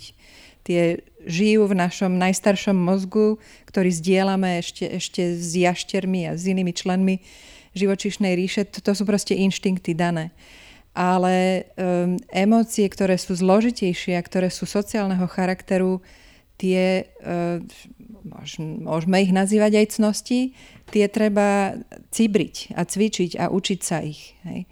A to sú aj, aj také hodnoty, ako je napríklad uh, tolerancia, otvorenosť voči inakosti, schopnosť empatie.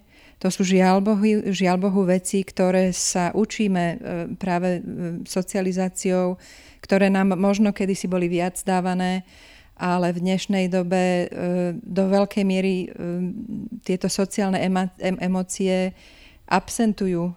Ako Marta Nussbaum mala peknú knižku o politických emóciách, čo, čo bolo vlastne celé taký apel o tom, čo by spoločnosť mala e, odovzdávať v tomto smere a v podstate akým spôsobom by mala vychovávať, aj keď to je, tak, je to dnes už takmer pejoratívne hovoriť o občianskej výchove, ale v podstate je to niečo také, ako odovzdávať také uh, zručnosti, cnosti, hodnotové nastavenia, ktoré naozaj neorientujú človeka iba na seba, na svoj úspech, na to, aby niečo dosiahol, niekoho prekabátil, ošmekol systém, hej, vtedy sa cítime výťazne, ale ktorý kultivuje spolupatričnosť, eh, ktorý má ako koheziu spoločnosti ako hodnotu a, a, a pracuje na tom. A to je, myslím si, že jedna z vážnych vecí, eh, ktorá nám chýba.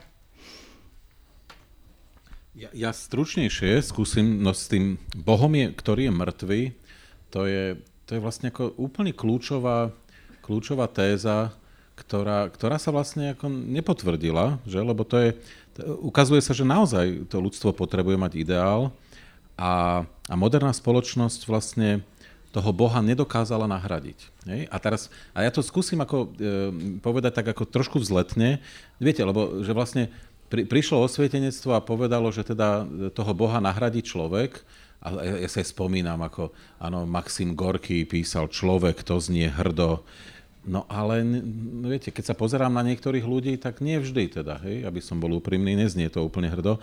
A, a ja, ja vidím problém v tom, že, že e, tých posledných 200 rokov, niečo cez 200 rokov, postupnej, postupnej odstra, od, vlastne snahy odstraňovania toho Boha, e, vlastne prišlo k sekularizácii sakrálneho postupne, hej?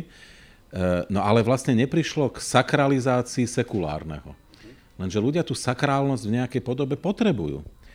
A tu prišlo iba proste k sekularizácii. Áno, prostá, plitká sekularizácia. Áno, Boha niet. No ale keď nie Boha, tak nie ideálu. Hej, čiže, a, a ten, ten Boh môže mať aj iné názvy. Hej, znovu, sakralizácia sekulárneho. To sekulárno sa, sa malo nejakým spôsobom sakralizovať. Áno? Mal, malo, to byť, mala to byť hodnota, ktorá, ktorá nás prevyšuje a, a k tomu úplne nedošlo. A ja, ja tam vidím vlastne celý, celý problém. Ono, páči sa mi na to nadviazanie tej veľmi starej tradície, že Boh má mnoho mien. Um, ale hej, že ja som už, keď sme spomínali ten, ten Timos, že by tiež napadlo odkaz, to, to bolo vlastne, že teraz to bolo nedávno tej, kto napísal tú knižku Identita? Samuel Marec to preklad. Fukuyama.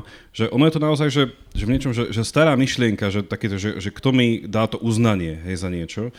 A presne bola, teraz si nespomeniem názov toho uh, filozofa, politologa, on napísal takú knižku, neviem, či sa to volalo, že Migration of the Holy, že, že, že to, to, to, to sakro, že jediné, čo sa s ním deje, že ono migruje. Hej? A niečo majú, tá, tá Fukuyamová knižka je v tom, že a teraz to imigrovalo do politična.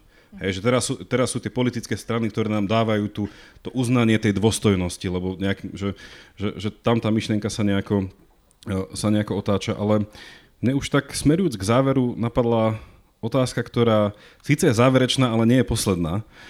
A, a to tá, že ak je spravodlivosť ideál, ako o tom hovoríme, um, a toto je veľmi stará otázka, prečo by časné, smrteľné bytosti, ako sme my ľudia, mali byť stále spravodliví a prečo sa im viac neoplatí byť nespravodliví? Počas toho krátkeho, dajme tomu, dožijú sa 70, dajme tomu, že produktívnych nejakých 20, 30, že prečo, sa im, prečo by vlastne mali byť spravodliví? A teraz po tou spravodlivosťou myslím, že, že tak, takú, takú zaujímavú vec, že ak aj ľudia cítia, že koľko je tých nespravodlivostí vo svete a aktivu, aktivizuje ich to, lebo naozaj, že väčší súd nebude, potom už to nikto nevyrieši, že chcem minimálne cítiť, že som sa na niečom podielal. Ale keď vidím, že ten, tá časová tiesnosť, tá existenciálna tiesnosť a to, takéto, až taká tá úzkostlivo toho celého, že prečo by som na dosahovanie spravodlivosti nemal použiť nespravodlivé prostriedky? Že prečo v tomto celom procese sa nezstať tým zlým, tým, čo sme nazývali teda tie postavy z toho Platóna, že, ktorí sa teda smiali tomu Sokratovi, že však buď si spravodlivý, ale budeš sám, alebo bude vás málo. Hej? Že čo tých ľudí, ak neexistuje ten väčší ideál, čo ich vlastne motivuje? že aby boli teda spravodliví a nepoužívali teda zlé prostriedky k dobrému cieľu. No je to príjemnejšie, e, alebo teda malo by to byť príjemnejšie pre človeka. Uh, mnohí takí, ktorí založili život na drahých autách a proste na uh, miliardárskych ziskoch a tak ďalej, asi nebudú súhlasiť, ale tak z praxe vieme, že že bohatstvo alebo proste materiálne zisky nám vedia zabezpečiť šťastie iba do istej úrovne a potom nad istou úrovňou už tento vplyv sa vyrovnáva a už, už nie je dôležitý. Iné veci sú. Ale aspoň teda z prieskumov a z toho, čo vieme o, o šťastí, už Bertrand Russell o ňom písal už, už takmer pred 100 rokmi, a malo by sa to vyplatiť e, tým, znova, že je to život, ktorý je tak povediať lepšie E, žitý. E, je to um, ako spravodlivý život by mal viesť k lepším vzťahom, aj, aj takým tým hodnotnejším, pevnejším aj v najbližšom okolí, s tými najbližšími ľuďmi, aj v rámci komunity. Čo vieme o šťastí je aj to, že čo nás robí najšťastnejšími je spolupatričnosť a gratitude, alebo teda vďačnosť, prejavovanie vďačnosti aj, aj voči iným, zaujímanie sa o svet. Hej, na, na to sú veľmi precízne prieskumy, niekto, niektoré trvali už takmer 80 rokov, spusty dát. Bertrand Russell to vedel už, už pred tými prieskumami na základe vlastného života, ktorý bol teda dosť ťažký a depresívny. Párkrát sa pokusil aj o samovraždu, ale teda tiež dospel k tomu, že um, jedine takýmto spravodlivým životom, ktorý sa zaujíma o toho človeka druhého, ako reálne zaujíma, ktorý sa neorientuje na seba, svoje mizerné problémy a nevrta sa v nich do nekonečná, to nám spôsobuje hlboké nešťastie, ale aktívne sa snaží čokoľvek robiť, čo, čo by tú úzkosť dokázalo uh, zmenšiť. Um, tak má oveľa väčšiu šancu byť naozaj, um, naozaj úprimne uh, šťastný. Hej. Tá úzkosť sa s tým nevylučuje, mimochodom. Um, tá, tá úzkosť z toho, čo, čo príde, kam sa ten svet drúti, je dokonca, myslím si, že veľmi uh, prospešná človeku, pretože ho inšpiruje k, k rozmýšľaniu, inš, mala, mohla by ho inšpirovať k aktivizmu, ak sa nepremení na taký ten strach, ktorý potom už sa ľahko manipuluje a ľahko sa dá zviesť napríklad populistickou retorikou a tak ďalej. Ale úzkosť ako taká sa nevylučuje ani s takým tým principiálnym postojom vďačnosti a ako keby appreciation, gratitude. Takže neviem. Šťastie. Prečo byť spravodlivý z očí v oči smrti? Smrti? E, je, ale nie, svojím spôsobom je to jednoduché, počúvajte. Však to je, všetci sa tým riadíme, všetci, mnohí sa tým riadíme. Uh, proste zásada, že tento svet, tak ináč Dagmar veľmi pekne povedala, že, že je to príjemnejšie pre niektorých z nás. Áno, to, ináč ja, ja to podpisujem. Uh, to, áno, to je také, že pleasure, hej, ale, ale potom je tam samozrejme niečo ako normatívne, že tento svet môže byť úplne celý skazený, ale to ešte neznamená, že musí byť kazený mojimi rukami. Proste nech vás obklopuje čokoľvek, vždy si poviete, že ale čak nemusím tam proste prihodiť. Ako na, na, a, a vlastne mať z toho lebo, a potom to môže byť aj príjemnejšie, lebo, lebo mám z toho dobrý pocit. Ale to je presne ako s tým altruizmom. Viete, že, že proste sú no, normatívny pohľad na to a, a, a ten normatívny, on, on funguje. Ja, ja si, a teraz budem taký, to bude také egosolistické seba zbožnenie, hej, ale že mňa sa tiež pýtali ľudia, keď som niekde bol, že prečo si tu, prečo toto robíš. A, a ja som niekedy proste, ja, ja som sa potom nad tým zamyslel, že fakt, že to je vlastne dobrá otázka. Ja som sa nad tým sám nezamyslel, že prečo som tu, že no som tu, lebo nemôžem inak. Ja, ja neviem, ja vám to neviem odpovedať. však to je, hej, a to je, to je naozaj normatívne, nejakým spôsobom človek vychovaný. Môže to byť nejaký typ emocionálneho prístupu, ale, ale potom je tam to, čo, a teraz budem ten pragmatický, že potom je tam ten nejaký recipročný altruizmus, e, re, recipročný vstup, že, že vlastne to, že niečo robíte, vy očakávate niečo späť. A teraz pozor, ja, ja, ja, ja nehovorím e, zištne. Hej, to, je, to je naozaj o tom, že ešte aj, aj kresťania, keď, keď robia niečo dobré, tak oni tiež môžu, môžu nad tým rozmýšľať recipročne. Nechcem sa nikoho dotknúť samozrejme, ale že môžu teoreticky tak rozmýšľať, lebo vlastne vedia, že Boh to vidí. Čiže vlastne treba robiť niečo dobré, lebo však Boh to vidí. Čiže to je, všetci sú spokojní. Boh je spokojný so mnou, ja som spokojný, tým, ktorým som ja pomohol, tým sú spokojní. A to je výborné, keď sú všetci spokojní. To je pekný svet vtedy. No a e, čiže, ale, ale recipročne samozrejme ako, že, že, širšie, e, že ja môžem čakať, že niekto konkrétny to vráti mne, alebo proste môžem veriť, napriek tomu, že sme veľmi racionálni mnohí, tak môžem veriť, že tak ezotericky, že raz sa mi to vráti že niečo urobím a niečo, niečo sa tam stane v tom vesmíre a padne, padne to potom e, to, to pozitívne, pozitívne aj na mňa. Čiže ja, e, proste každý má šancu mať svoj ideál e, a, a ten Boh to je ako v tej pluralitnej spoločnosti 21. storočia jedna z možností. Veľmi dôležitá možnosť, ale vlastne iba jedna z mnohých. To ma posúva k otázke, teda predtým, ako sa spýtame, či niekto z vás nemá otázku, a máme tu prenosný mikrofón, že z toho, čo hovoríte, mi príde, že tá, tá sprav, že ono, ono zase je to taká antická koncepcia, že ak spravodlivosť je cnosť, nejaká tá zručnosť, ktorú by človek mal mať, že, že sa hovorí, že, že, že tá cnosť je človeku sama o sebe odmenou, hej, že prečo si spravodlivý, lebo byť spravodlivý ma proste robí, pardon, že je to nejaké príjemno, hej, alebo je to pre mňa zmysluplné. Uh, ale tak tým pádom už bolo to spomenuté, že, uh, že ak niekto žije pre, len pre dosahovanie spravodlivosti, že bude to šťastný človek, že nie je skôr um, cieľom žiť pre, um, alebo že mať nejakým tým, zase, že v tom takom tom antickom, že uh, Platón síce by povedal, že tá spravodlivosť je niečom, že, že kľúčová, ale že uh, ne, nemá byť cieľom človeka, že žiť pre nejaký ten ideál, ktorým nie je spravodlivosť, a ak je ten ideál, teraz zase tak nadnesiem, že ten správny, lebo ak ideál je teda to najlepšie možné, tak je tam nejaká tá, opäť, že anticky povedaná, nejaká tá, tá idea, nejaká tá forma dobra. Hej, že aj ten Platón by povedal, že, že máme dosahovať to dobro. Hej?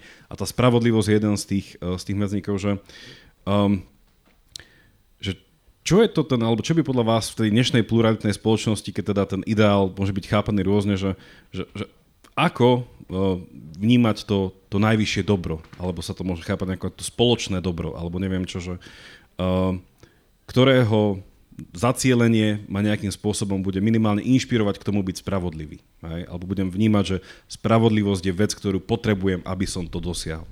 Že čo je to, čo ešte, že tá moja otázka inak sa pýta, že čo je to nad tou spravodlivosťou, na čo chcem cieliť? aby sa mi tá spravodlivosť vyplatila, ukazovala ako príjemná, zmysluplná a oplatila sa? Ja myslím, že ľudia majú rôzne koncepcie dobra, alebo to, čo je pre nich dobré.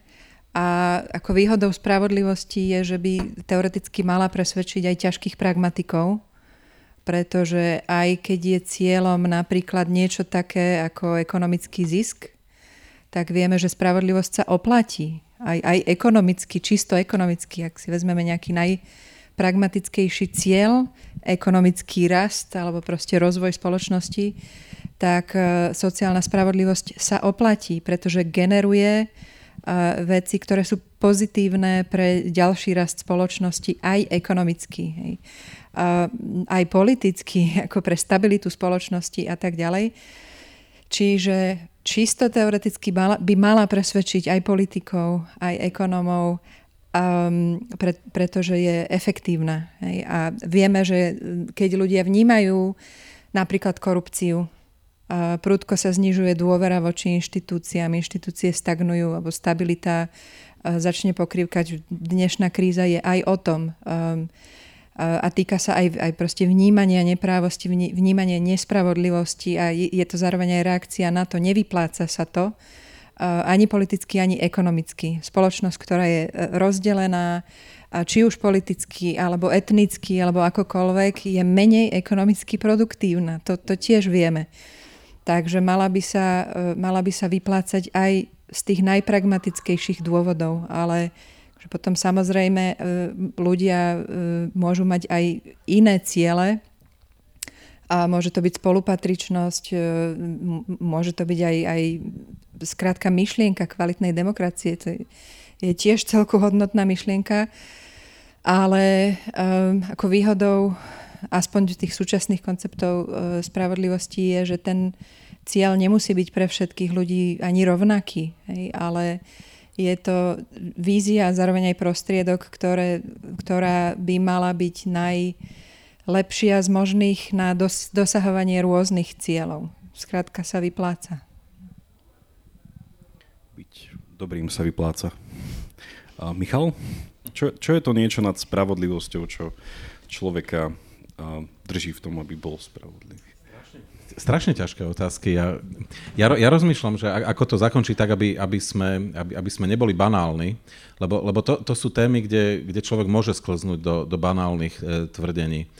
E, proste ono je to vlastne jednoduché, že, a bez, moralizo- bez akéhokoľvek moralizovania, že, že vlastne človek by mal, e, mal žiť tak, aby, aby to vlastne celé dávalo nejaký zmysel, aspoň úplne elementárny.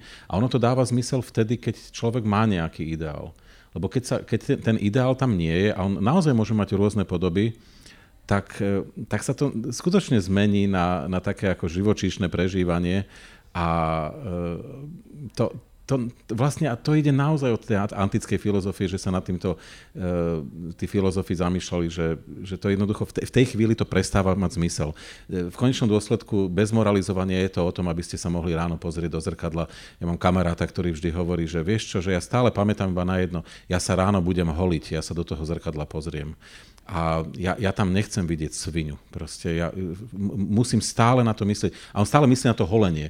A ja mu vždy tak, ja tak poviem, že vlastne prečo nie? Rozumiete, že však on myslí na to, že sa uvidí v tom zrkadle, ale jemu to pomáha a tým pádom je to dobré, lebo on si našiel, našiel spôsob, ako sa kontrolovať, ako, ako, ako to zlé v sebe nejakým spôsobom potlačiť. No, proste ľudia žijú najlepšie, ako vedia, ako sa hovorí. A teraz vlastne ide o to, aby sme si vzájomne umožnili, aby sme všetci mohli žiť o, o, o, o trochu lepšie a aby to celé dávalo zmysel, aby to, aby to bolo v nejakých rámcoch. Hej. No a znovu, a zopakujem toho, to, toho Johna Nesha, že, že vlastne celkom jednoducho je mať ideál a e, skúsiť trošku prispievať k tomu celku a zároveň nezabudnúť na seba. Lebo kto zabudne na seba, tak nakoniec sa to obráti v neprospech toho širšieho celku. To tiež nemá zmysel. Čiže ono, je, sú ťažké tie odpovede, ale v skutočnosti sú jedn, v niečom sú jednoduché. Nie? Že, že tie pravdy, ktoré, ktoré idú s ľudstvom celé tisícročia, oni sa nemenia. Nie? Oni, oni sa opakujú a, a my opakujeme to čo, to, čo už pred 2000 rokmi bolo povedané.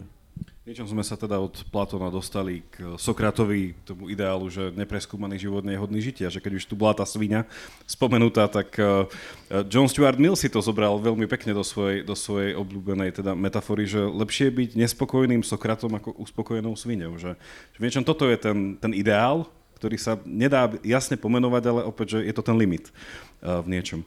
Uh, ak máte otázku, máme tento mikrofón, stačí iba zdvihnúť ruku, ja vám ho donesiem a nahlas do ňa. Mám, mám, mal by niekto otázku k tejto, či už niečo z toho, čo sme rozprávali, alebo možno nejaký iný aspekt spravodlivosti v tomto... Uh, Veselé príhody. Veselé príhody. Niečo k Platónovi.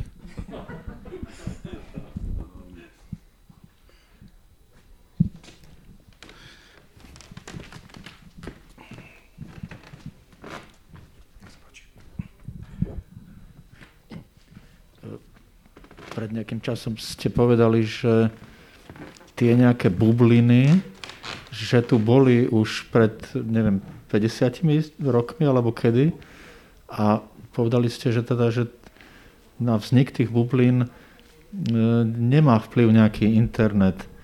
Dalo by sa to nejak rozvinúť, lebo ja mám obavu, že, že práve ten internet a to, tie bubliny, že sa tým internetom ešte zväčšili, ešte, ešte horšie to je. To máte absolútne pravdu. Ja som to možno skrátkovite povedal, a to sa ospravedlňujem. Uh, ten internet ako keby završil ten proces. Hej, ako doko- úplne ho dokončil. A, uh, ale ale to, to, čo ten Jürgen Habermas uh, písal pri, v, v tej kúzelnej knižke Štruktúrálna premena verejnosti, a teraz to opäť strašne zjednoduším, mimochodom každý, kto by ste si prečítali toho Habermasa, no to je, to je šialený jazyk a, a všetci, čo viete po nemecky, tak to skúste, skúste v Nemčine a to teda takú Nemčinu ste videli už iba u Hegla e, a potom už u nikoho. Hej? To ešte aj Marx, to je ako krásne, krásne zrozumiteľné čítanie vo všetkom. To je áno, beletria. No, a, ale on píše v podstate to, že, že sa nedivme, že e, jednoducho tá, tá štru, úplne logika, funkčná logika e, kapitalizmu, moderného kapitalizmu hovorí jasne. Kop za seba, buď individualista, E, zároveň tá, tá spoločnosť sa veľmi profesionalizuje, e, hlb, veľmi hlboko sa štrukturuje. Ľudia nehovoria rovnakým jazykom. E, jazyk, ktorý sme použili tu, a teda, pozor, ja to nehovorím dehonestujúco, vôbec sa nevozím po niekom, ale keby sme išli do Bravecova, do Krčmy, nie úplne by sme si rozumeli, hej, proste akože asi by sme sa trochu minuli v tom diskurze. E, a, a to je presne o tom, že už si navzájom nerozumieme, úplne nechytáme tie nuancy. My by sme zase nechytili nuancy Bravecovskej Krčmy, ako ja som o tom skoro presvedčený. A tým pádom sa začíname míňať. A, a toto presne, ako ten Habermas povedal, míňame sa, nie sme už schopní ani solidarity vzájomnej. Nerozumieme, čo sa v tom svete deje, sme úplne od, odstrihnutí od reality. A do tohto, čo on opísal, podľa mňa správne, prišiel presne, ako vy hovoríte, internet a ten tu, ak mám byť teda taký evaluat, veľmi evaluatívny, zakončil tú skazu. Hej? Proste tie bubliny uzavrel. No, oni už boli, ale on ich uzavrel. Ak môžem len dodať, tak Čiže je to vlastne ten pokra- pokračujúci proces hľadania nesmrteľnosti, hej, kedy si to bol ten boh s postupujúcou sekularizáciou, to písal Andersen, um, bol nahradený napríklad národom alebo proste takýmito veľkými kmeňovými identitami. Ale v 20. storočí um, tie veľké zápasy boli ovplyvnené ekonomickými záujmami a triednymi záujmami, právo láve spory a, a tak ďalej. Akože sme spomínali toho Fukuyamu, tak naozaj ten, ten proces e, tej, takej tej tribalizácie začal pred internetom a Fukuyama v tomto nie je populárny um, a ja ho rada obhajujem, aj keď ani to není veľmi populárne, uh, lebo on hovoril o tom uh, konci histórie. On to nemyslel ako fyzický koniec, ale ako, ako end, ako zmysel histórie a tým myslel e, koniec práve tých, týchto ideologických zápasov, ale povedal to ale, ktoré potom rozvinul v tej ďal, ďalšej knihe práve o tej identite. A tá identita sa vrátila, aby za, zaplnila ten, tento priestor, to vákum toho zápasu, ktoré nám chýbalo a pon, ponúka ten nový zmysel, tú, tú novú spolupatričnosť a v podstate dnes už z tých bublín ani nemusíme vyliezať, pretože sú tak dostupné a tak rozšírené, že môžem od rána do večera v podstate každý boží deň prežiť vyslovene v mojom názorovom svete, nestretnúť nikoho iného ani naživo, ani na internete teoreticky a mať úplne skreslenú predstavu o svete do takej miery, že môžeme hovoriť o, takmer o paralelných spoločnostiach, ktoré sa už nevedia dohodnúť na základných veciach. Ani na tom, čo je pravda. Hm mne príde veľká irónia toho, že keď hovoríme o tých bublinách a teda, že ako veľmi trefne ste povedali, že to v niečom pokračovanie alebo nahradenie toho ideálu a teda tej väčšnosti, že e, v niečom toho, že, že tá antická koncepcia e, nekonečná bol, že kruh, ako myšlienka, že a potom ten, tá, tá dokonalosť bola, že myšlienka, ktorú, ktorá myslí samú seba, čiže gula. Čiže vlastne tá bublina v tomto celom je taká, uh, taká smutná irónia, no, že uh, dosahujeme rôzne väčšnosti súčasne, a čo asi nikdy nebol cieľ. Uh, ďakujem pekne za otázku. Niekto ešte iný otázku? Predtým, ako by sme mikrofóny k dispozícii, stačí aj ruku hore. Um, Vyčerpali sme tému aj poslucháčov. Aj poslucháčov. Um, chce sa mi povedať k tej prvej časti toho tvrdenia, že ešte by som čosi vedel. Um, uh, záverom skúsim sumarizujúc. Um, že začali sme teda takou nevinnou, teda ja som to tak nevinne nadhodil, že keď to dieťa sa teda učí tej spravodlivosti, že je to také intuitívne, že to také priam tomu dieťaťu vlastné, hej, to fair play na tom ihrisku, uh, pri tom bazéne, že rovnosť príležitosti a keď kraja tú narodenú tortu, že to každému rovným dielom. Ale verím, že minimálne teda to, čo bol cieľ tejto našej diskusie, je ukázať, že naozaj, že keď sa človek na to spravodlivosťou začne nehovorím, že až príliš zamýšľať, ale zamýšľať spôsobom, ktorý už teda vypovedá o tom, že vnímame nejaké tie širšie súvislosti a nejaký ten pohľad ne už iba toho jednotlivca, ale tej spoločnosti, ten, ten, ten sociálny aspekt tej spravodlivosti. Uh, že to začína byť uh, komplikované, ale ako bolo aj párkrát povedané, že ono, uh, niekedy je to jednoduché, len tá jednoduchosť sa skrýva v tom, že nakoľko je človek, možno tak zakončiť, že ochotný výjsť tej vlastnej bubliny. A, takže to by bol taký záver. Veľmi pekne vám ďakujem za účasť, vám, že ste tu tiež boli s nami, no a prajem ešte pekný večer. Ďakujeme pekne. Ak sa vám dnešná diskusia páčila, vypočujte si k nej aj bodku na záver, v ktorej ešte doplním jednu veľmi zaujímavú myšlienku, a to vzťahu medzi spravodlivosťou a priateľstvom. K bodke sa dostanete cez náš Patreon, link buď v popise tejto dávky alebo na pravidelná dávka.sk. A všetky bodky sú tu pre vás len za 2 eur mesačne, teda jednu odrieknutú kávu. Ďakujeme za podporu. Ak máte ohľadom dnešnej dávky nejaký koment alebo otázku, napíšte mi ju buď cez naše sociálne siete alebo e-mailom na jakub zavináč pravidelnadavka.sk Teším sa na vás na budúce, buďte zvedochtiví a nech vám to myslí.